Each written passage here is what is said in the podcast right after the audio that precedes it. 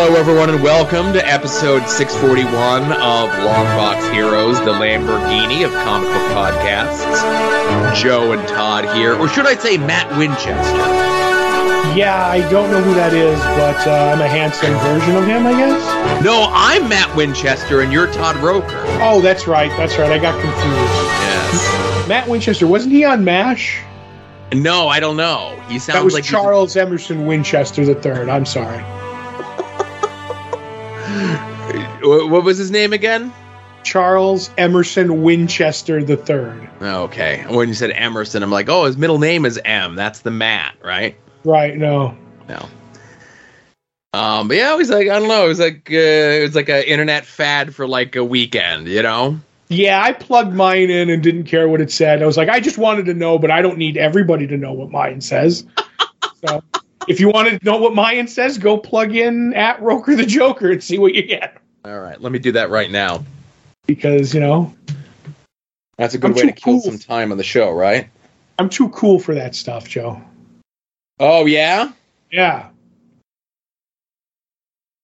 I am too. But then I saw Adam doing it, and I'm like, oh, Oh, that's he- he's a leader.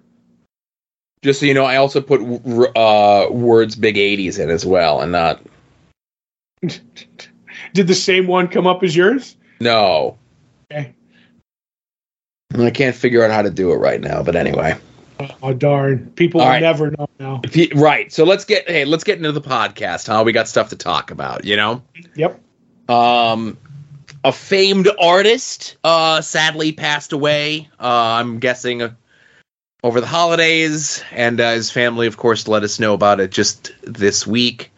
Uh, another creator uh, is doing more stuff over on Substack, and uh, Wither is going on with Heavy Metal Magazine. hmm Uh, conventions have returned for this weekend. Uh, we have what we read from this past week, which was Human Target number 10. Uh, we have what we're looking forward to coming out this week. Uh, we have Todd's Art Attack. We have Todd and Joe Have Issues as we continue our read through of Neil Gaiman's Sandman and so much more. That was a very confident opening, Joe. I, I like ver- it. I like it. I'm a very confident man, can't you tell? Yes. By the fancy clothes I wear and the way I carry myself. Yes. Your carriage is carried well. Hmm, yes. So, um, another creator going to Substack, and I say this only because, um, I would have just assumed he already was doing stuff at Substack. Me too. Um, and that's Cullen Bunn, who is doing tons of stuff for tons of different publishers. Um, I think right now he's writing for pretty much everyone except Marvel and DC. Right. Um, but he officially just this week announced that he's doing his own horror imprint uh, called Outer Shadows, and it's gonna be le- it's gonna be comics, but it's not gonna be just comics. Um, he has a novel um, of like anthology horror stories that's planned to be coming out first. Um, and then he has stuff lined up for like games and all sorts of other things. And uh, you know, the Substack world kind of slowed down a little bit. And while everyone like Substack happened, a lot of people went there and then saw maybe wasn't all it was cracked up to be. Mhm. Or maybe people thought they quit the business because all their stuff was on Substack and nobody uses Substack really. Right. Or maybe they took all that grant money and ran. that could have been what happened too. Right. Um, but I think just for his longevity, his um, prolificness, his output, the quality of said output, uh, I think this is a good move for someone like Cullen Bunn because he is doing so much for so many other publishers. If he could also do this as well and make a few bucks, um, you know, I, I hope the best for him, you know. Um, I, I think your best way to do things is kind of somewhere in between the Ed Brubaker model and the Jimmy Palmiotti model. Yeah, I definitely I agree. Yeah, like if you can somehow take the best of both of what they're doings, um, and combine that, and that's the way that you publish your content. I Mhm. think that's how you would be able to make the most money. Right. Talent and charisma. That's what you need. Just like this show has. in it just slopping over with ta- talent and charisma, Joe. Yes, yes. Um, but you know, you know, and, and that's the thing. I still have my Substack thing, and I check, and I'm on the mailing list for everyone. Um, and a lot of the stuff is, you know, creators that are doing stuff primarily for like, let's say, Image. Um, and it's just like, hey, I'm doing a book for Image, and I have a special variant cover that you can get through my Substack. Right. And that's real. Like a lot of a lot of the folks that are doing Substack aren't doing original content. I think Tom King on his. Um, I think he's already up to some chapter on Love Everlasting Okay. before they do the print stuff on it, you know? Right. Right. Yeah. That's. I mean, like we've discussed this. That I'm. I'm a slightly older than you, and this is all beyond me. You know what I mean? Right. Like if he's gonna do his print comics and then they come any of them do them, they come out in previews. Then by all means, I'll find them. Yeah. That's the only way. Like uh, this is all new. You know, both you know angers and confuses me. So Yeah, and that's the thing, you know, there's there's been a couple times where I sit there and I kick the tires. I'm like, can I ever go all digital? And at my age, I can never go all digital, you know? I'll go all digital when my ceiling collapses from the weight of my comics. There you go. Uh, so moving on with the news. Um, remember a couple months ago we did the story that Whatnot uh, was going to be publishing the newest volume of Heavy Metal magazine. Yes, I do. Uh, it was the first time that Heavy Metal magazine was going to get a new number one in its history. hmm Uh, well, uh, apparently there had been a lot more going on behind the scenes at uh, Heavy Metal over these last three or four years. Um, everything ranging from people who had subscribed to it, um, which I doff my John Cena cap to you if you like rip the card out of the magazine and subscribe to have it mailed to your home, you know Mhm. uh, that people who had gone through their subscription thing were not getting the magazines. And then just over the weekend, uh, two creators, Claudio Alvarez and Gerardo Borges, uh, mentioned that Heavy Metal had published some of their work without their permission. Okay. And this was Monday that they, 'cause the story came out over the weekend. Um, and then Monday, the CEO of Heavy Metal Magazine issued a statement uh, in regards to, you know, we take due diligence in regards to uh, issues of this matter, and we're definitely going to look into this. Uh, hang on, where's the exact uh, press releasey thing here? Uh, th- th- th- yeah, but there was a press release saying that, like, oh, okay, uh, heavy metal takes allegations of impr- impropriety very seriously. In particular, those related to our relationship with talents and contri- uh, contributors. We intend to communicate with all relevant parties to fully investigate this allegation, and we will provide further comment on the matter once we have absolute clarity. Right. So that is the press release that he had released on Monday, and then on Tuesday he quit the company. Right. So- That's kicking that can down the road. Uh, I don't know, man. That's you know, uh, as somebody who is you know obviously, w- sadly, you know, we try to do good news on the show, but when bad news shows up and it's just like a bunch of stuff like kind of just piling on top of itself, like gotta talk about it, you know, Yep. It snowballs. and doing another show where there's been a lot of stuff like this happening where people have been coming in and lawsuits have been filed and then press releases have been announced talking about how things are going to continue as normal and then the person who put that press release out quits two days later eh, doesn't give you a real good feeling you know No, it's like maybe I'll pass on those new heavy metal issues. Yeah. Um, you know, Whatnot's been doing okay so far.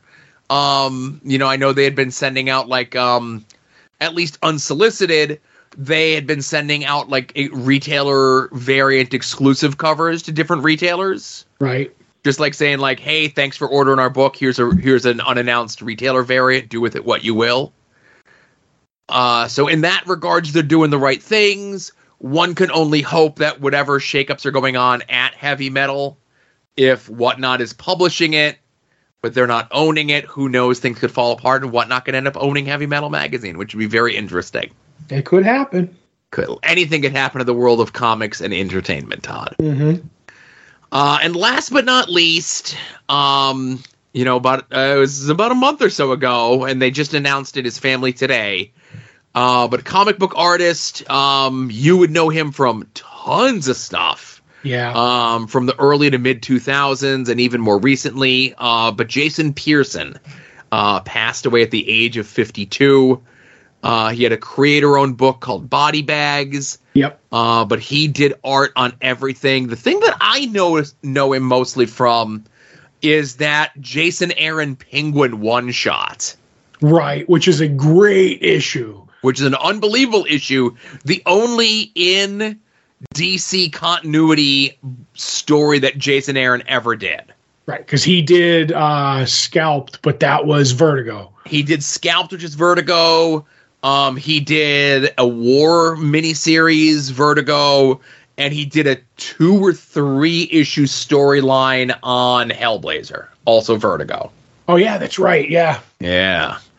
Um, but yeah, it's just you know sad to see when anyone passes away, especially someone so young. Um, and they said I guess that he had passed away from a heart attack. Right. Um, I know he had, you know, uh, substance problems at one point, I believe, Mhm. and uh, whether it was alcohol or drugs, I don't know. I'm not 100% sure on that. But yeah, just uh, and then I remember at one point in in his career, he was talking about uh, ending it all in social media, hmm, and they ended up finding him. You know what I mean? Like before anything happened and stuff like that. So he was always a, a troubled uh, individual. But like you said, I remember him most. Like he did a ton of that DC stuff, but uh, and other stuff. But I remember him most from Body Bags and my you know personal like meeting him once. But that's about it. That's all I I, I really because I don't remember all the other random stuff that he did. right. And uh, yeah, like I said, it's just a, a, a bummer um, whenever you see something like this of a creator passing away uh, far too young, of course. And uh, you know, thoughts uh, with his family, and uh, hopefully they can, you know, find the peace that you know. Sadly, it sounds like he may not have been able to. You know, Right. Right. um, yeah. So, uh, off that sad news, moving on to convention news uh, for this weekend. Um, if you are in the Lakeland, Florida area, uh, you should certainly se- head to Central Florida Comic Con. Mm-hmm. Um, not a huge convention, but it's really the only one with any sort of notable guests uh, at it.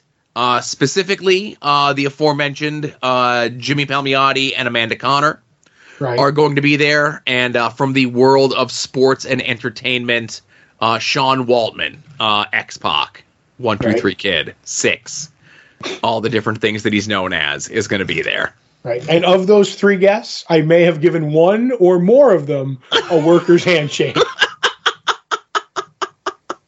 At least one. At least one that I know of. I don't remember Yes. if I gave one the other two of the worker's handshake, but I might have. So I maybe in a bar after a con, I might have given them a worker's handshake. Yeah, but Jimmy and uh, Jimmy and Amanda are always a good time at a convention. Um, you know, they do great work. Definitely go check out what they have at the table. Go chat them up. Well, if you can Uh, do a panel, If they do a panel, I don't think they are doing a panel. Um, But- but you know, eh, stay stay stay a safe distance, and wherever the wherever they go is where the best after party is going to be for the convention. and I like the fact that Jimmy's looking for new ideas on Twitter for his panels. Mhm. Yeah, I saw some of those tweets today. I was laughing. Yeah, he's a piece of work. But yeah, so Central Florida, hopefully once the weather starts warming up, uh, they'll be starting to announce some more Northeast conventions that I won't be able to go to. Right. And uh, hey, um, don't forget about soon to be named network.com. That's soon to be named network.com, soon to be named network.tumblr.com. All the shows in the soon to be named network, anytime they go live, uh, you can find them there. I say thumb my nose at a podcatcher. The only way to get all the shows is there, and that is uh, this show that you're listening to, Longbox Heroes, uh, Longbox Heroes After Dark, uh, We Need Wrestling, Final Wrestling Place, At Odds with Wrestling, Puzzle Warriors 3, Profane Arguments, Wings on Wings, Hit My Music, Porch Talk, surprise episodes of Sports Talk. And whenever anybody else from these shows go on other shows and they give me the heads up, uh, you can find them there. Uh, just this past week, uh, holding true to my 2023 uh, New Year's resolution of I'm not doing any more podcasts. I was on another podcast this week. Oh my god! Uh, I was on the uh, Stink Sheet with uh, Young Ed, formerly of Pod Van Dam, and uh, Kurt, who is uh, Ronald uh, Two Legs replacement. And we had a good time of me saying a whole bunch of libelous stuff in regards to the world of sports and entertainment. And I, I- if you listen to the show, I'm not um, inebriated. I'm just fired up with the way that some podcast creators take advantage of their fans. Right. So if that's not enticing enough uh, to go listen to me on that, definitely do so. It's in the, you know, you can go find it over at soon to be named network.com. Be sure to check out our other friends in the world of comics and assorted uh, businesses and everything that they're doing on the internet. Uh, our friend Mike Sterling, uh, we mentioned over on After Dark this week. Go check out his blog at progressiveruin.com. Uh, go check out our friend Kevin uh, at his website, Mass Library. I see he had just put up some recent videos of some thrift store finds that he did. He took a while off from those, and now those are back. Rick Williams at freekaratechops.storeenvy.com. All those cool uh, resin, glow in the dark, sci fi, fantasy, wrestling little things that he does. Uh, Jason Sandberg's Jupiter, Chris Runt's Battle Monsters. Those are two self published comics done by longtime listeners of this show. Go check out the links in the show notes to purchase those books directly from them. Speaking of buying comic books, if you do not have a comic book shop in your area, or you do not have a good comic book shop in your area, let our comic book shop be your comic book shop. Comics on the Green. We have their social media linked up. That's where Dave and the crew announces all the upcoming releases, all the hot pre-orders, when the books are in for the weeks, uh, all that sort of stuff. And you can sign up for their subscription service via mail order. You can get your books mailed to you weekly, bi-weekly, or monthly. And if you do, there's a chance you can get a sketch from our good friend Becky. You could head over to her social media, uh, check out all the prints and process and everything that she does. She's a fantastic artist. Like I said, check her stuff out and harass her. Tell her that she needs to put a portfolio together of all the work that she's done. I 100% agree. Yeah. She's too busy talking at my kid's ear about Pokemon when I go to the store for me Right, to harass getting- her. Getting stuff from the store around the corner. Yeah, again, as she calls it, the weeb store. Right. I stay away from that stuff. I don't know what those terms mean and if they're offensive or not. Right. I'm just repeating what she says. I There think you you're allowed to call people weebs. It's okay. And if not, blame it on her. Right. It's Becky at something.com. I don't know. Yeah. By the way, great plugs read. Very Thank you. Very confident. Very confident, as far as anyone knows. Yep. Uh, hey, let's get into what we read from this past week. And I'm going to take a break here, Todd. Let's get in the books we read from last week.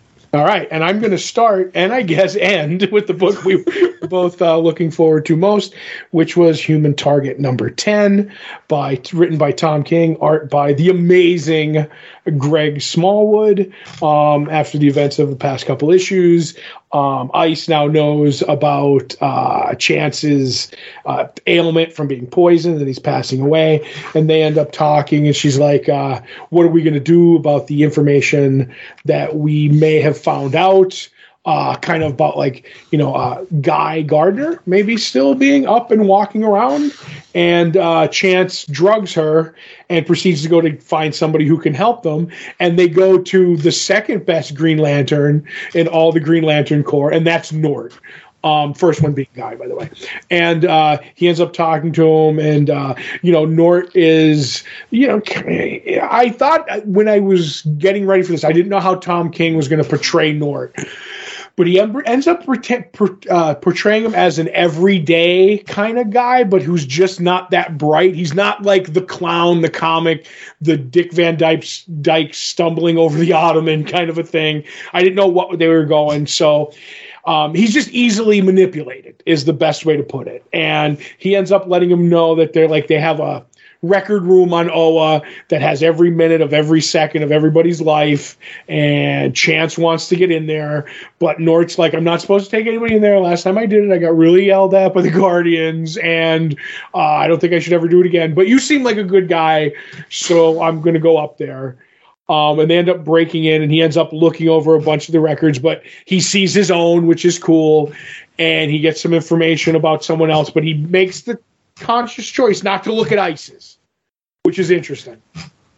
Um, so he ends up getting some information. They end up getting caught by the Guardians, and Nort does, is, does some some funny stuff that I like. Uh, and they come back to Earth, and uh, Chance ends up you know, going looking for Guy, and he ends up kind of finding him at uh, a bar called Kevin and Keith, which I absolutely adored. Um, that was yeah, that was a nice touch. Yep, and he finds him. They end up having a talk. Um, and how Chance is going to try and get the better of him, um, especially since everything's gone so badly each time they've end up meeting. But by using the records, Chance does get uh, the upper hand. Um, so, and it's kind of left, you know, uh, kind of, I'm like, you know, unresolved at the end. I don't like, this is one of those that it ends and I'm like, okay, I'm not 100% sure what Chance did. Um, so I don't know. I'm looking forward to the next issue. It was a very subdued, subdued issue because, like I said, I thought Nort was going to be the funniest of the issues, and it was more the, like I said, everyday common man kind of issue. Yeah, but I definitely think that Nort was definitely in there as the comic relief, the cult character. When's the last time Nort was in anything? I don't know. I, I don't know. I know he was been around because he would be in. He would pop up in like. Did he pop up? I, I want to say he might have been in the Larfleeze thing that was like, oh, that was New Fifty Two, and I don't know. I, I yeah, but we're we're talking something that would have happened. Like he hasn't shown up in something in years, right?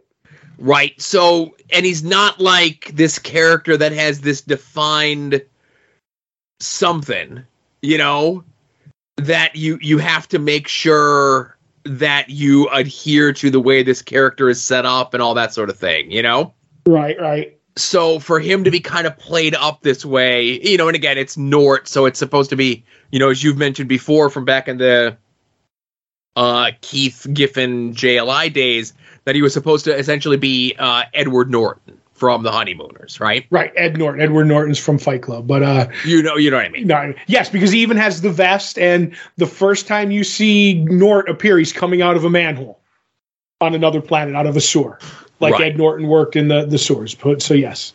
So this is not the first time that Tom King has taken a character that's maybe overlooked or treated as a joke or a goof and giving them just a little brush and mm-hmm. a little bit of spotlight, a little bit of something, um, to maybe push them to that next level, right. to give a cult character a little bit of something. Whether Tom King uses them in something again, um, or whether somebody else decides um, to pick up what Tom King has done with the character. I thought this was a very fun, um, like maybe the most three dimensional that Nort's character has ever been. Yeah, there's been a couple of times where he's been done different. There was like a Guy Gardner Green Lantern Corps mini by Howard Chaykin where he was more of like a pit bull kind of thing. But yeah, this is I get what you're saying. Yeah. Um and this was issue 10 and issue 11 is coming out in like 2 weeks.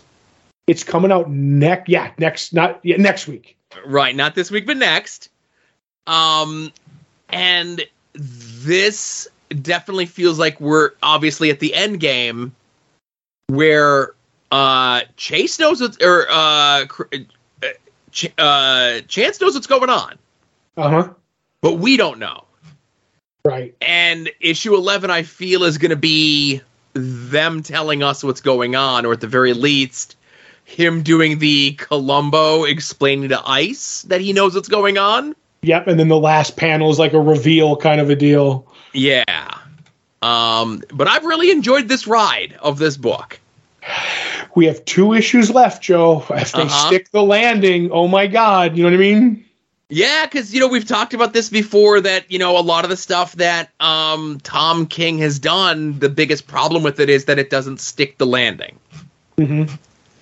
And I got my fingers crossed that this will. Um, I see no chinks in the armor. I see no problems where things could fall apart. Um, as you mentioned, you know, uh, we're we're we're aware that Guy Gardner's not dead, and I think that was like the biggest like status quo changing thing in the book. And they've kind of retconned it. I know last time we talked about which characters we haven't seen yet. Um, and it'll be interesting to see if and how everyone shows up. You know. Right, because it's Black Canary and Captain Atom, and there's always like that makes me think like Maxwell Lord's like hanging around the background, but since he hasn't popped up, I don't think you can use him. You know what I mean? Right. I don't know. So we'll see. I'm very excited, Joe. I am very excited as well. And uh, like I said, this was a fun issue. All right. So again, it was a lean week of stuff. We didn't really cross over on anything else, and we have a ton of other stuff to talk about. We actually had news for the first time in many, many weeks. So let's get into what we're looking forward to coming out this week. Uh, if you head over to longboxheroes.com every Tuesday around noon Eastern Time, we put up the pull post, which is a link to a link to all the books that are coming out this week. Whether you get your books in print, whether you get them digitally, whether you get them sent to your home, however, however it is you get your books, be forewarned, be forearmed, know what's coming out this week. Todd and I attempt to guess what the other is most looking forward to coming out this week. Todd is currently in the lead over me with one correct guess, and I have a feeling there isn't going to be much movement here this week. Right. I think the book that you're most looking forward to coming out this week, Todd, is Nightwing number 100. It is Nightwing 100. I will say, honorable mention, not for anything that's in the book, but Batman Superman World's Finest 11 Mhm. has a Jack White of the musician variant cover. Oh, So I ended up picking up the regular A cover for it. Um, and then I picked up, I'm picking up two of the uh, Jack White covers. I want one, you know, that I can have. And then honestly, if I can ever get anything signed by Jack White, it will be this. And I'm not big on having, you know, I want a clean copy. So that's what I was looking forward to most, but for the cover, so I didn't count it. You know what I mean? gotcha. Um, I know so- they did an uh, variant cover last month uh, with Paul McCartney on it. Right. Yeah. When when they when they get Ringo, call you, right? I listen. I got the Paul McCartney cover. I'll take a Ringo cover as well. That's right. Um, so I'm looking over your list. And I do have to ask, what's Immortal Sergeant? Uh, Immortal Sergeant is a new image book uh, from Joe Kelly and Ken Niimura, who did Okay. uh, I Kill Giants. All right, all right. I don't, enough. I don't, uh, and I'll be honest with you, I don't know what it's about. I just know it's by the team that did I Kill Giants, and I love Right. Joe Kelly's stuff. Um, so I'm there. I got you. So I'm going to say Nightwing 100 is also the book you're looking forward to. Uh, Nightwing 100 would also be the book that I'm most looking forward to coming out this week. right. If it was like, you know, I couldn't, if I had to definitely ask about Immortal. Like if it was like Neil Gaiman and, you know, whatever, is something. Just, but anyway. Anyway, yes, uh, Nightwing 100, and I'm actually in in the rarity. Last time I liked usually with the DC books, they do two covers and one is on the fancy card stock, you know. Mm-hmm. Um, but for 99, I really liked the way that the fancy card stock cover was colored. Right. So I paid the extra buck for the cardstock cover last month, and there's a dozen covers on this issue of Nightwing, Right. and I'm going with the fancy acetate cover because I think it looks the coolest. Look at you. Good Yeah, choice. I went with the regular A, but I was tempted on the acetate. Yeah, bringing it back to the '90s, baby. Right, I'm right. doing the muscle pose as as we watch. Uh, anyway, thank you everyone. Uh, you know for checking this out while you're over at longboxheroes.com. Of course, whether you're checking out previous episodes of this show, previous episodes of Longbox Heroes After Dark, uh, or the current ongoing saga of us talking about our reread through Neil Gaiman's Sandman at about two issues a week, uh, give or take. You know, obviously, as I mentioned, Uh, if you want to shoot me an email, I'll give you the entire like week by week breakdown, so you know like oh this one we're only doing one issue, this one we're doing three. Here's all this ancillary material, but there's a good enough like fishbone thumbnail in every week's. Uh, Todd and Joe have issue pull po or every Todd and Joe have issues post uh, that goes up with this. And uh, this week we are talking about issues five and six of Sandman. Yes. And So- one more time, can I just lay out again, and I'll just chime in when I need to. Sure, if you like. If at any point you think I'm doing a bad job, jump in. Um, but so after the Morpheus, he's gone and he's got two of his three uh, tools. He has the helm and he has the bag of, of sand. Um, this is him basically going on the, the lookout for the ruby. But it starts out that Dr. Destiny, Dr. D, has the ruby and he also has the, the, the pennant that protects him that his mother gave him when he died. And he's in Arkham, Arkham Asylum and he's escaping um, to go find the ruby. Um, and as he's leaving, he ends up running into uh, the Scarecrow, who's ha- who's fake uh, hanged himself from the roof to look like he's dead as a as a gag. And he ends up talking to him, and he's like, "Well, I'm going to get my ruby to like bring down the world through the dream realm and stuff like that. He's going to bring chaos and destroy the world." And he's like, "That's great. That's great, Scarecrows. That's great. Um, tell me all about it when you come back." They're like, "No, you don't understand. I'm going to do this." He's like, "Yeah, we all come back." we all come back. And he's like, uh, and uh, you know, uh, if you see the Joker, tell him to hurry back. It's not as fun without him. Um, but I'm doing my best. I left another joke next door, and he there's actually a, uh, a guard who's actually died, who's killed, and he hung him from the ceiling. Um, this scene was not supposed to be the Scarecrow Joe, but it was actually supposed to be the Joker Oh, but Neil Gaiman got the call from the editor as he, you know, he put in his notes for the story, and they said you can't use the Joker.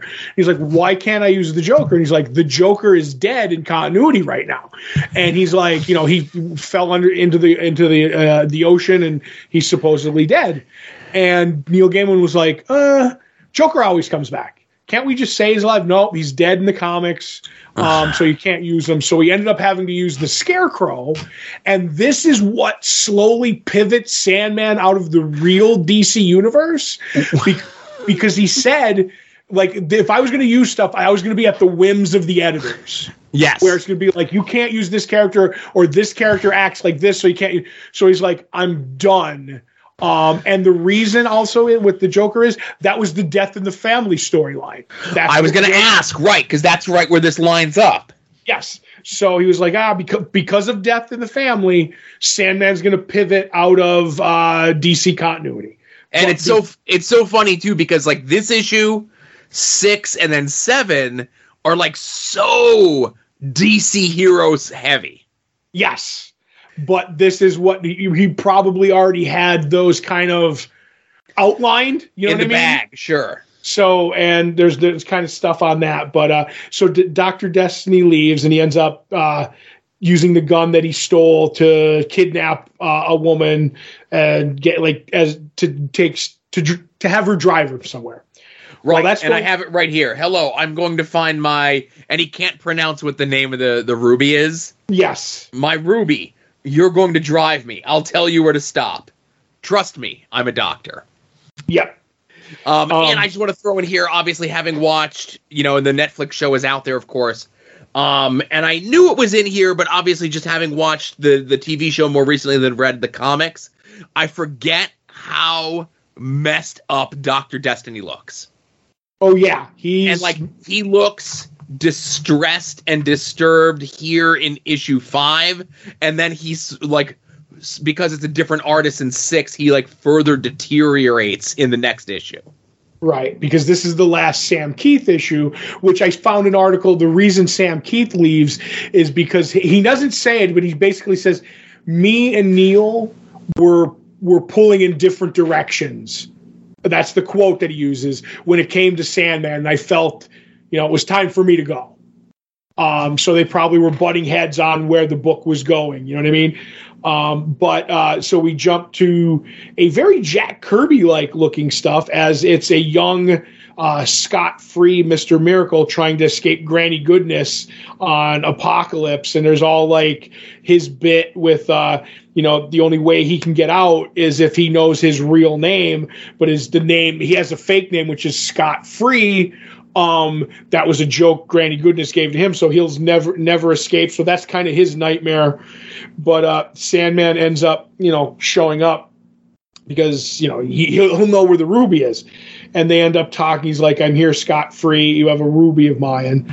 Um, and we cut back to uh, dr d destiny and the woman he's kidnapped and she's like don't kill me please she ends up like saying that her husband is like in the mafia kind of a deal um, and you know if anything happens she's like oh you're not wearing a coat like you're cold. So he ends up she ends up being nice to him. He ends up giving him the coat and everything like that. So he's she's kind of endearing herself to him. So I kind of like that. Um, so they go Sandman and Mr. Miracle end up going through the files, and I love the fact that uh, Mr. Miracle's wearing a robe that says JLI through all of this.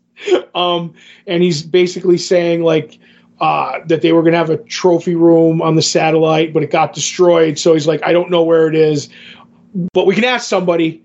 Oh, uh, we could ask uh, Batman, but it's in the middle of the night. He's probably working. I know who we can go see. Um, so we end up finding out that the woman that Dr. D kidnapped, her name is Rosemary. Um, she's like, oh, like uh, you, uh, are you hungry? There's some sandwiches in my uh, my my my uh, lunch pail in the back. Do you want that? And she's like, oh, by the way, like uh, you look terrible, kind of a thing. Um, can I ask, is it the big A? And she's like, he's like, the what? He's like, AIDS. And I love that Dr. Destiny's like, you mean like helpers? It's like, no, AIDS, the disease. Where have you been for the last five years? Like locked up in the basement of Arkham. She's like, oh, um, sorry. And she ends up explain, explaining they put me there and they forgot about me. And she's like, you keep talking about they. It's like, uh, did, did, did who's they? Did you did you kill people? And he's like, no, you know, I, I fought like uh, the costumes, the heroes, the Justice League of America. Um, she's like, oh, I kind of remember that. Um, but now they have you know embassies in JLI now, so I like that they're laying down the the groundwork for JLI. Um, they go, uh, Mr. Merrick. I, I, have to interrupt because just like the, the pacing of things. So, um, Mr. Miracle takes Morpheus to Martian Manhunter, right? Right. Martian Manhunter also wearing a JLI robe, right? Mm-hmm. Um, and we saw in the previous issue where uh, Etrigan is taking Morpheus through hell, and they pass who we will f- later find out to be a former lover of Morpheus, and she sees him differently than we see him and other people see him. Mm-hmm. And essentially, uh, Martian Manhunter sees Morpheus as a giant flaming skull, essentially as like Ghost Rider, right? Yeah. And uh, calls him Lord Zoril, you know? Mm-hmm. And uh, he, he like bows down. May may your may you guard us in this darkness, so on and so forth. And uh, Morpheus is like a Martian. I thought your kind were eons gone. And Martian Manhunter tells him I'm the last of my race. And uh, this is where they ask Martian Manhunter where the trophies are. And he says a uh, warehouse upstate Gotham, a little town called uh, Mayhew. Uh, I can get you the exact address. And Morpheus is like, no need. That's all the information I need. Um, you guys can go tells Mr. Miracle, I hope you find your name Scott Free. And then I'll let you do the last bit here in regards to uh, what Martian Manhunter says. Right. And they're like, Mr. Miracle's like, who's that? He's like, a very old god. Come Scott Free. Let us hit the kitchen. I have a secret stash of Oreos for which you are welcome to partake. Joe, Oreos, not Chacos. they say Oreos at this time. I know um, just because like the line, you know, the way that things are lined up, and I have the book here in front of me, mm-hmm. and um, you know, and, and Doctor Destiny kind of goes off on a screed in regards to uh, what dreams are made of, right? Mm-hmm. Um, and he says that uh, you know people think dreams aren't real um, because they aren't made of matter or particles, but they are real. Uh, they're made of viewpoints and images and memories and puns and lost hopes and all those sort of things. And the ruby helped Doctor Destiny turn those things into matter. and then it got to a point where um he would use the ruby to turn his dreams into matter and then use that matter to build machines that were powered by the ruby and then he stopped being able to dream without the ruby and then that's how he kind of became the the mangled disgusting mess that he is now right Mhm. And uh, he says that it's not really a ruby it's a solid dream. Uh, it's the only dream i have. Nobody else can use it anymore but me. Dun dun dun. And as they're driving to the road we see the sign five miles to mayhew right? Right. so now our two characters are on a collision course toward the uh, warehouse where the ruby is being stored. Yep. And as uh, Doctor Destiny is, you know, going with Rosemary in the car, obviously Morpheus travels a different way, and he's traveling by dream. He's traveling like he's like ride on a dragon back over Manhattan, and you know it's made of riveted iron and smells of cotton candy. Um, I travel briefly by bus, Joe, in the back of a dream. Uh, dreamer copulates desperately, not noticing, you know, his anonymous passenger. I sit at the front and I talk to the driver. I recognize that driver, Joe. I recognize that driver as well. Is this a pre Mervyn Pumpkinhead? Mervyn Pumpkinhead? This is the official first appearance of Mervyn Pumpkinhead. Oh my goodness! It's not like Go a get this- version of it is him, and I think later he actually says like I did this, and I, sh- I had, for a brief stint I had a job as a bus driver, kind of a deal in the dream. Nice. So yeah, and he goes through like uh, you know like different versions, and he ends up uh, at the storage bin, and he ends up going in and finding the ruby. He's like at last, and he goes to use it, but wouldn't you know, Joe?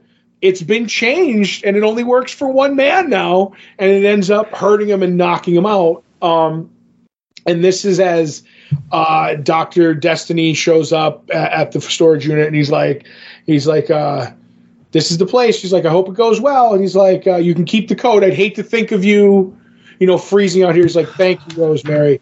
Um, is your husband really a hitman? She's like, oh God, no. I just said that because you know I thought you might be. I was scared you were dangerous, crazy, or something. He's like, Harry's really a school teacher. He's like, oh. I don't suppose it would have mattered either way. And he just shoots her in a great shot of like not gore, not anything. It's more powerful that it's just off camera and it's the barrel of the gun with a hint of blood. And he just nonchalantly murders her. And I was like, oh my God. Um, in uh, the comic, uh, the editor said when he when uh, she read this, she was like, "Oh, like I really liked Rosemary, and I thought she was going to be like a character that would be like throughout the future." And Neil was like, "If you don't, that's my whole point. If you don't, if if I don't get you to care about them, when I murder them, you will feel nothing." Right. And that always stuck with me, especially in today's comics, where death is just so like free. Like it's a it's a card that's used way too often. Like back here, this was. I, I, I was with the editor. I thought she was going to be like a character. We got her backstory and she cared, and then just to offer was just it just like knocked the you know the feet out from under me. Right, and and as powerful as a moment as this is for an equally knowing from reading the comic, the fact that in the TV, if and again, if I'm wrong, correct me. No. He lets her live in the comic, right? Yep. Or the He the TV show in the TV Yeah. show, Yep. He gives her the amulet. right? He's like, I don't need this anymore, and he says, oh, this will protect you, right? Right, because she was afraid to tell the truth that because she would get hurt. And he goes, Now you can tell the truth all you want, and no one can ever hurt you. And Neil said in an interview, he goes, uh, he goes, We did that. He goes, because I wanted like that was something small that I could change. So people who know this comic backwards and forwards, like yours truly, um, would get some surprises. You know what I mean? It doesn't ruin the book, but it's a small change that surprises if you've never read the book as you're watching the TV show, you don't know if she lives or dies with the person who has read the book. Now you don't know if everything's going to be the way it was, so you can be surprised, Yes. which I totally love. Yes, absolutely. So he ends up finding, he's like, "Oh, did someone, you know, try to met, like uh, use you? Well, we're back together, darling." Um, now he's going to go give his love to the world and eat their hearts and poison their dreams, rip their nightmares into the daylight, and scum their sleep with creeping fear. Which is a great line, by the way. I'm going to scum people's sleep with creeping fear all I can. And he ends up going to a 24 hour diner And he walks in. He's like, "I'd like a cup of coffee." Um, while I wait, she's like, uh, "Sure, wh- here, fifty cents. What are you waiting for?" Oh, you know, the usual. The end of the world. Next issue, Joe. Waiting for the end of the world. Woo, baby. Yep. Um, you know, so obviously there's a bunch in that I- issue because it was so DC character heavy with the Scarecrow and Mr. Miracle and Martian Manhunter. A lot of that got truncated for the TV show, and like these two issues end up being like one episode of the TV show, kind of sort of. Right. As it should be, you know.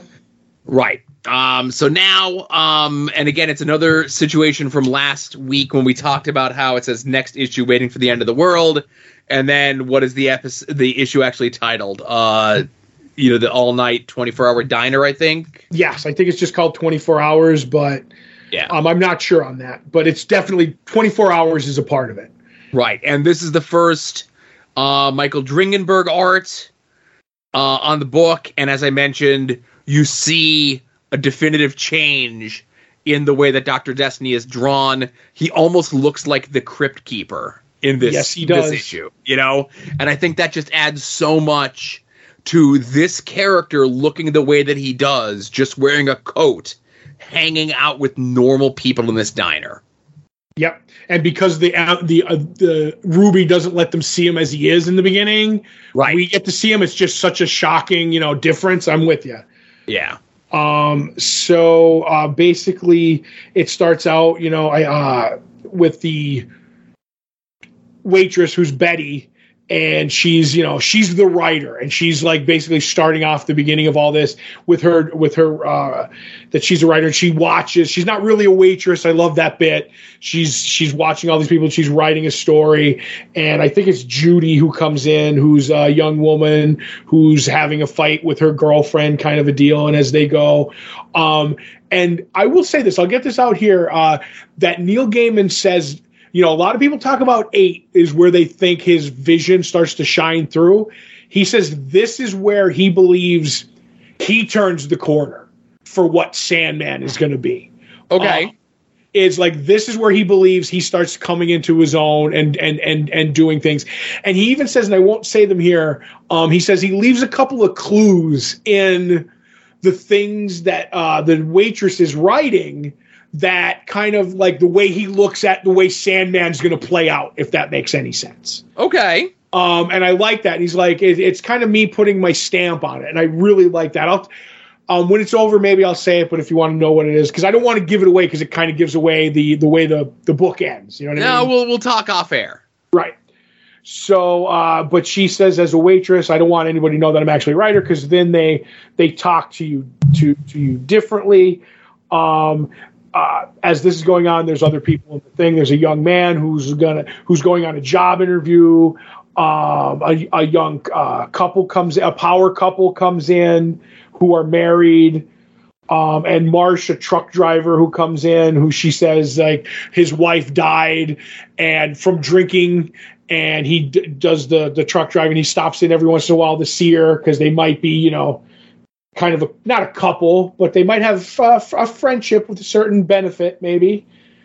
Um, as this is going on, we end up seeing that uh, John D, Doctor Destiny, is watching them all.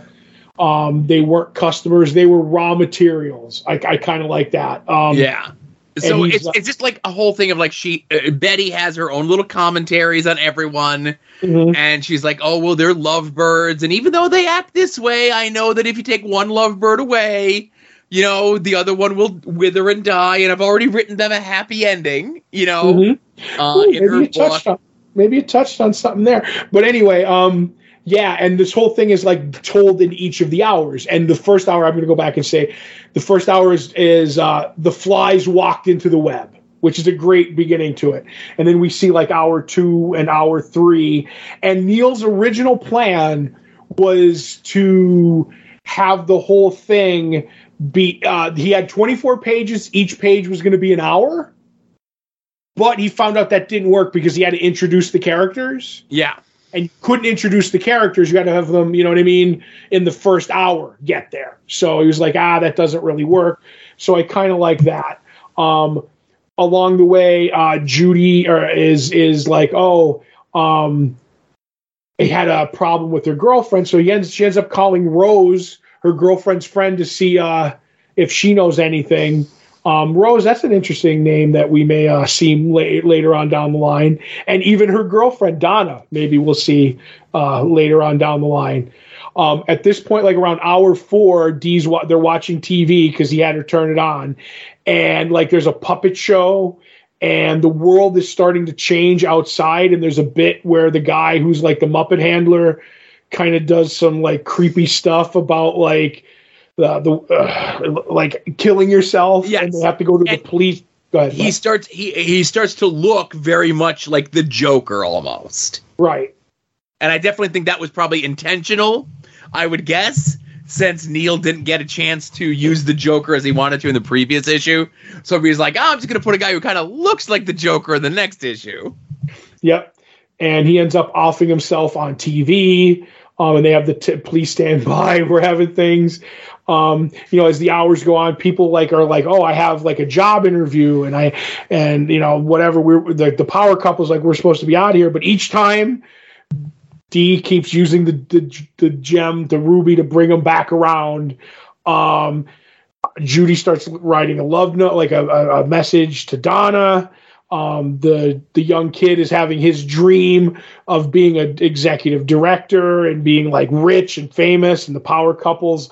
The guy's like thinking about how he likes to abuse hookers and beat them up, and his wife is like thinking about how she would love to kill um, her husband, and just like D- D- Doctor Destiny's just like eating it all up.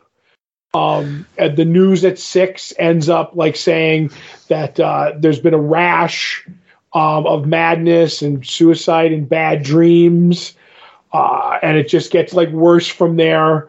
Um, hour ten, they uh, no, I'm sorry, hour nine, the, he he makes them be uh, co- conflict. Fighting each other, like the guy ends up beating up Judy because of her uh, orientation. Um, then in hour 10, he makes them love him and they're like chanting his name. And this is where it starts to get out of control. Like the one guy even like saws off his fingers and makes uh, Dr. Destiny's like, oh, I drink, I, I, I drink from it the blood because, you know, as a god, you know, you have to take these sacrifices. And I'm like, oh my God, it's he's got like God written on his chest in blood um, of hour 11 is the news and the reports are coming in. And I love the fact that, like, after last issue with the Justice League, we just get a random guy who's a superhero, like a like a guy who looks like me with dark hair, Joe. they're interviewing him, and they're like, uh, "We no international superheroes available." So we got uh, we spoke to Herschel of the local super team, the amazing Herschel and Betty, and his answer is everything that's happening is probably Ray's. Joe, I was like, "What the heck is with that?" Um, in hour 12 he's like it's time for them to get to know each other better um, and the one lady the power the power couple ends up talking about how she snuck into a funeral home and had how do you want to put it joe? Maybe did some stuff with the It was illicit with a recently deceased corpse, let's say. yes and then in the end she's like sometimes i ask gary to lie really still but it was never the same. I'm like oh my god. He's like in hour 13 i get them to know each other intimately and you know they're having you know sex behind the counter and that great shot of destiny sitting on the counter while you could just like make out limbs underneath and he's watching it to the Addams Family theme and he's just like neat was super creepy Yes. Um, hour 14 midnight he consulted the oracles. He ends up telling them he's like tell me my future. And they're like you walk to dust you go back to dust. There's no future for you. It's a future bound by walls and guards and the sour smell of sadness. Um, and they just like basically it looks like they So- are basically telling him the future somehow because he's like you have stolen some power of dreams you will take all of it you will crush out the life of the dream lord in your hands d's like that's good i like the future clever This fe- this feels very much like when Morpheus asks the witches three where his um his uh implements are. Mhm. That's very much what I get the feeling that this is supposed to represent. Right, the Hectate, the Furies, they have many names. Those Yes. three go by. It's it's John D doing his own version of this, but obviously because he's not Morpheus, he is the wrong person to be controlling the dreams, etc., cetera, et cetera. He just keeps pestering them until they give him the answers he wants to hear, not knowing that they're giving him the true answers that he should hear. You know? right. Yep. Yeah. And I like this might be the cruelest thing he did in all of this, Joe. Is in hour 15, he gave them their minds back for a while, which is horrible. They're like, Why are you doing this? Are you going to kill us? Why are you doing this? And he takes the jacket off and he's like fully naked now. He's like, Why? Because I can. Um, hour 16, party games, murder in the dark. You just hear a scream and he giggles it just it just keeps getting worse. Hour 17, confession and penance. And Marsh ends up telling about his his wife, who was Marsha, Marsh and Marsha. Oh, funny. He knew that he had she had been drinking. And he I hated her. She was the only woman I ever loved, but I hated her. On New Year's Eve, I blew my whole paycheck on a crate of vodka, left it in her bedroom, and went out of town for a week. When I got back, she was in the hospital. I I as good as I killed her. And as he's doing this, he's drive they're driving nails into his hands on the thing, and he ends up telling he's like, I got something else to tell you. When I was in the pen, I saw your son, and he Oh yes, because because Betty early in the story is telling herself that her son left and he's in college and he's mm. doing these great things, you know. Right. And he's like, I saw your son. He was a, a hooker up in Gotham. And he's like, and you could, you know, you could, you could be acquainted with him for a pack of cigarettes, you know. And uh, I did. And she ends up like, like, like, why, why are you doing this? I don't want to hear this. And he, he's pretty much dead in hour 18. He's hanging from the, from the, the, the counter with his hand nailed to it, bleeding out of his face. Um, he, in hour 18, he brings out the beast. He makes them fight, and the power guy and the young kid that wants to be executive, they fight, and he ends up ripping his throat out with his sharp teeth. Um, now I'll say in hour 19, he lies to them. Um, I don't really get it because he's telling them the Snow Light tale. Um, so I, I guess like I don't understand the lie there. But uh, hour 20, it was time for entertainment. He has them singing.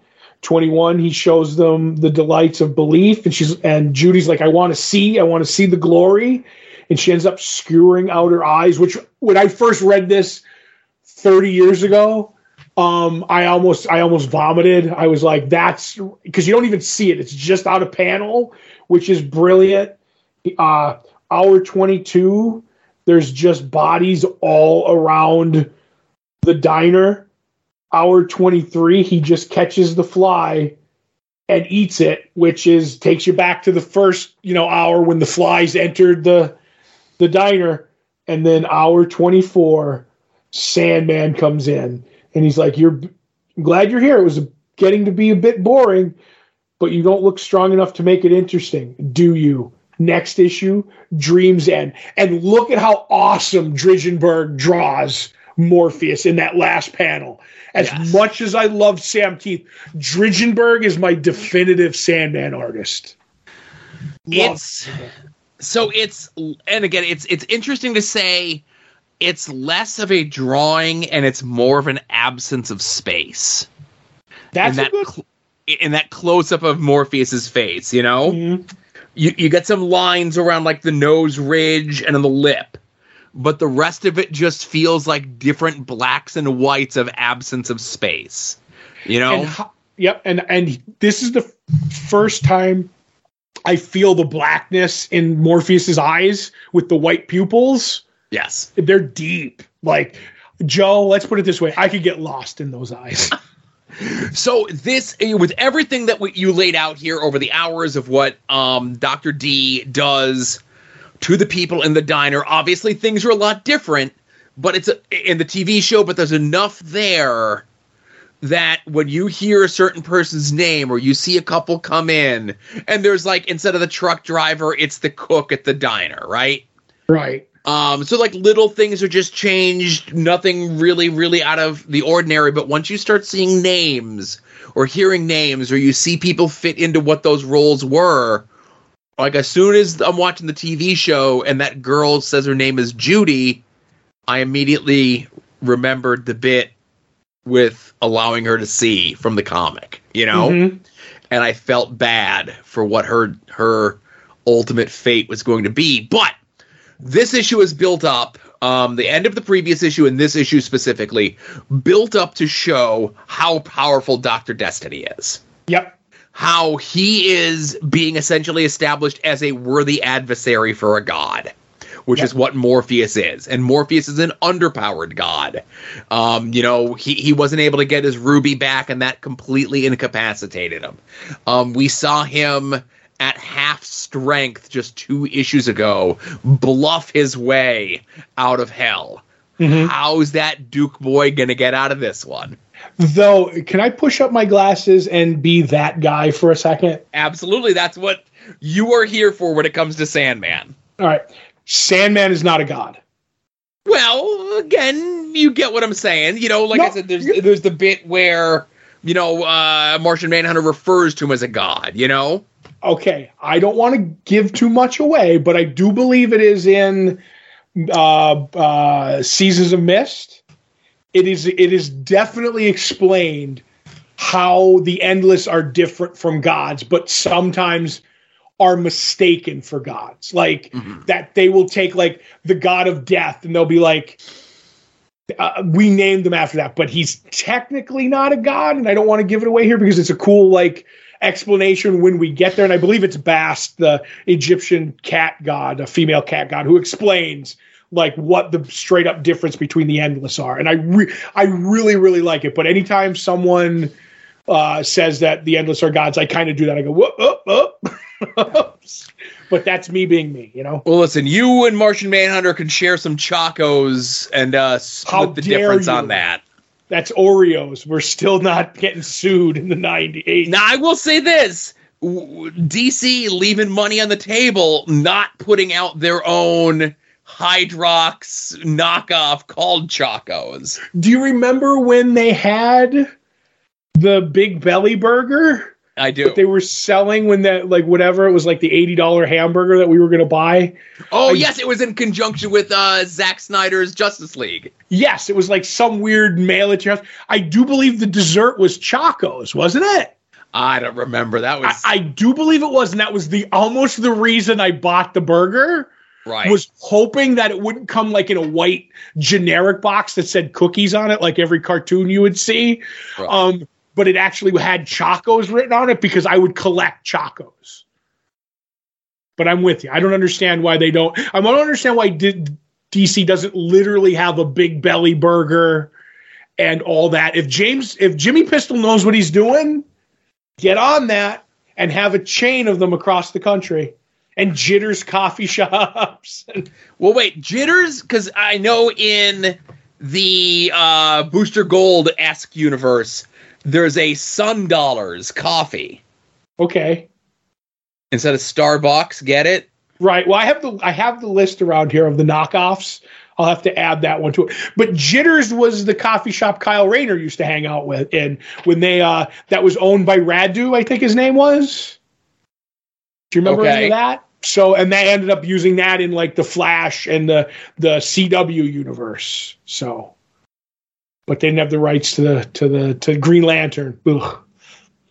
So either way, So uh, next week we have uh, issues uh, seven and eight, the uh, wrap up to this whole uh, Doctor Destiny dream getting all of his things back uh, sort of thing. Right? The And whole- uh, arguably, uh, in issue eight, the greatest single issue of a comic book ever.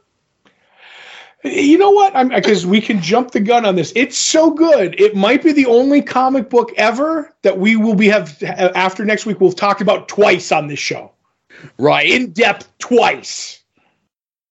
Heck, we might just go back in the the archives and just cut that issue and that episode out. no, no, it's been many years, so we'll have to uh, revisit it. You know. No, I'm joking, but I know we did. That was uh, was a one shot issue that we did for the best of the best Yes. shot issues. So,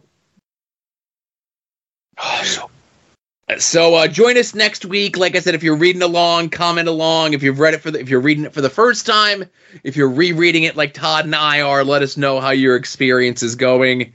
And uh, I'm tweeting at Jimmy Pistol right now to tell him that we need a big bur- belly burger chain, uh, Oreo knockoffs called uh, Chocos, uh, and a coffee shop called Sun Dollars. Think of the merchandising. There you go. We'll see what I get back. He might answer you. You never know. He's a maniac. He was and he reading. might understand. He was reading. He was reading. All Star Superman this morning. He could do anything. Oh, and the people went nuts. I know.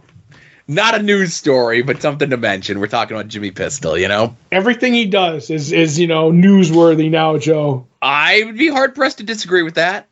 hmm Um. So, Todd, did we have any uh, art attacks this week? We did have an art attack this week um, from David Markowski. Um, his family, I guess, we hit the Wildwood Comic Con and had a blast and pick up this cool piece, which is a piece of uh, Thanos sitting on a like stone throne with uh, the Marvel version, not the uh, endless version of Death. Uh, behind him, which is a very nice piece, and I like the fact that uh, he got to uh, see the ghost, the real life Ghostbusters, and he got to see uh, Hell Hellboy and uh, Jedi fight. That was cool. So that's a nice piece. Absolutely. And uh, thank you very much for uh, sharing your piece with us. You know, and obviously, a lot of times we only typically mention the uh, conventions where like the big name guests are. We can't mention everything, of course, you know.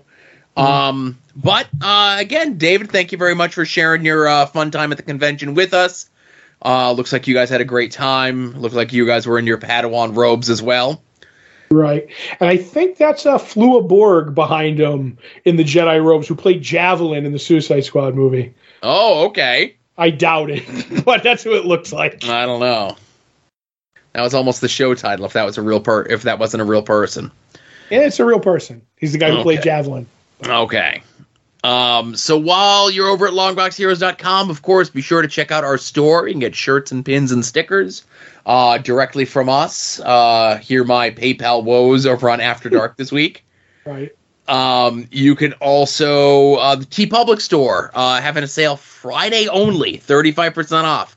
I don't know what they're up to, um, but you can get uh, more designs inspired by this show, inspired by Longbox Heroes After Dark, other shows in the soon to be named network on everything from notebooks to uh, cell phone covers to throw pillows and everything in between. Uh, you can also support us by subscribing to our Patreon. As little as a dollar a month is going to get you two bonus shows um, from Todd and I. The movie shows for 2023 start this week as we're going to be discussing Roger Corman's Fantastic Four, which is freely available on YouTube. Right. As we speak now, anyway. As as of three hours ago, it was still up there. right. Um, so we're going to be talking about that. Of course, we're also going to have for folks uh, previewing the past January 1993. Uh, you can also get the full scans of those preview catalogs that we talk about, high quality, professionally done scans. Uh, you can also get the back catalog of all the previous previewing in the past, all the previous movie shows, the last three years of those previews catalogs, even if you don't got time to listen to the podcast. And hey, I understand a lot of, you know, if you listen to as many podcasts as Todd does, I understand.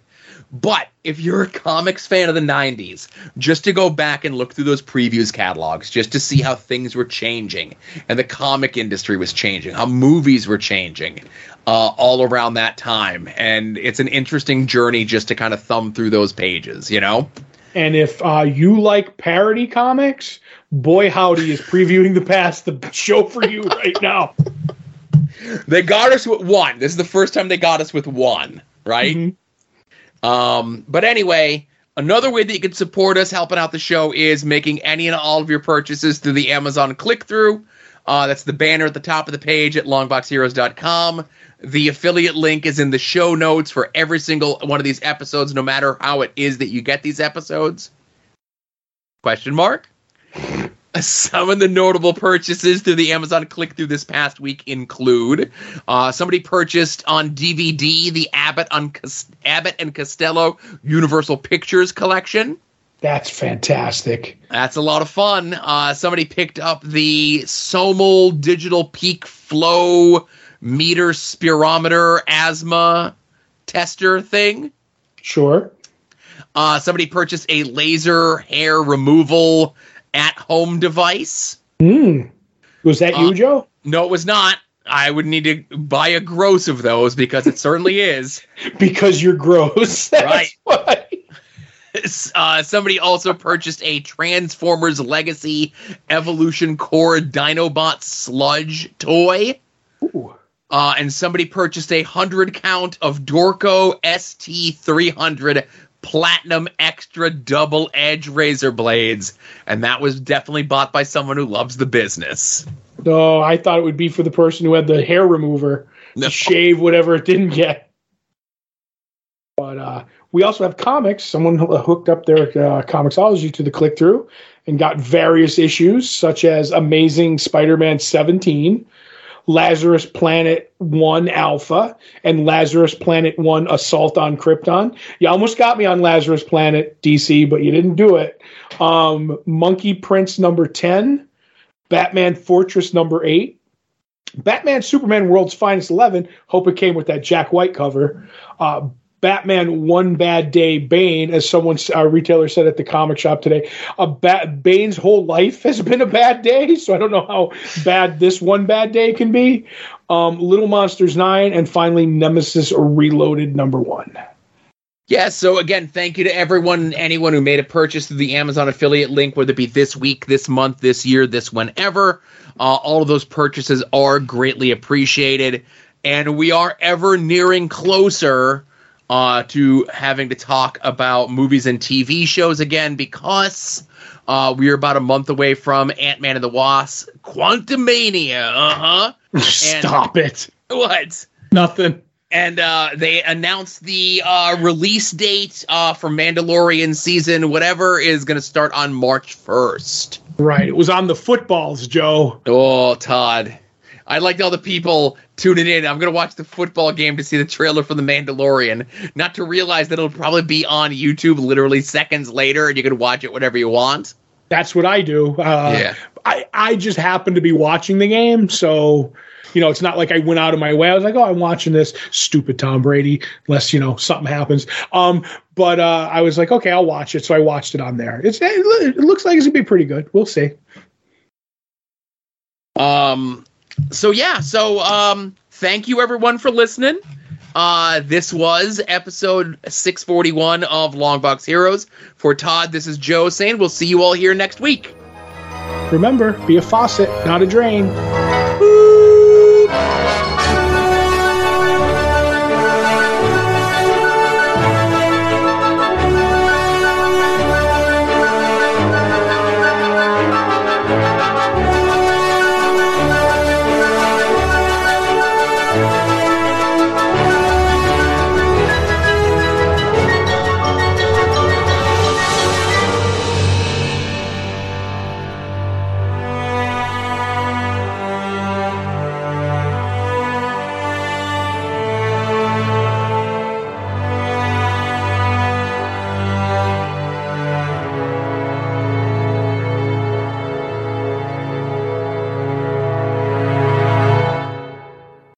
You're listening to the soon to be named network, the Lamborghini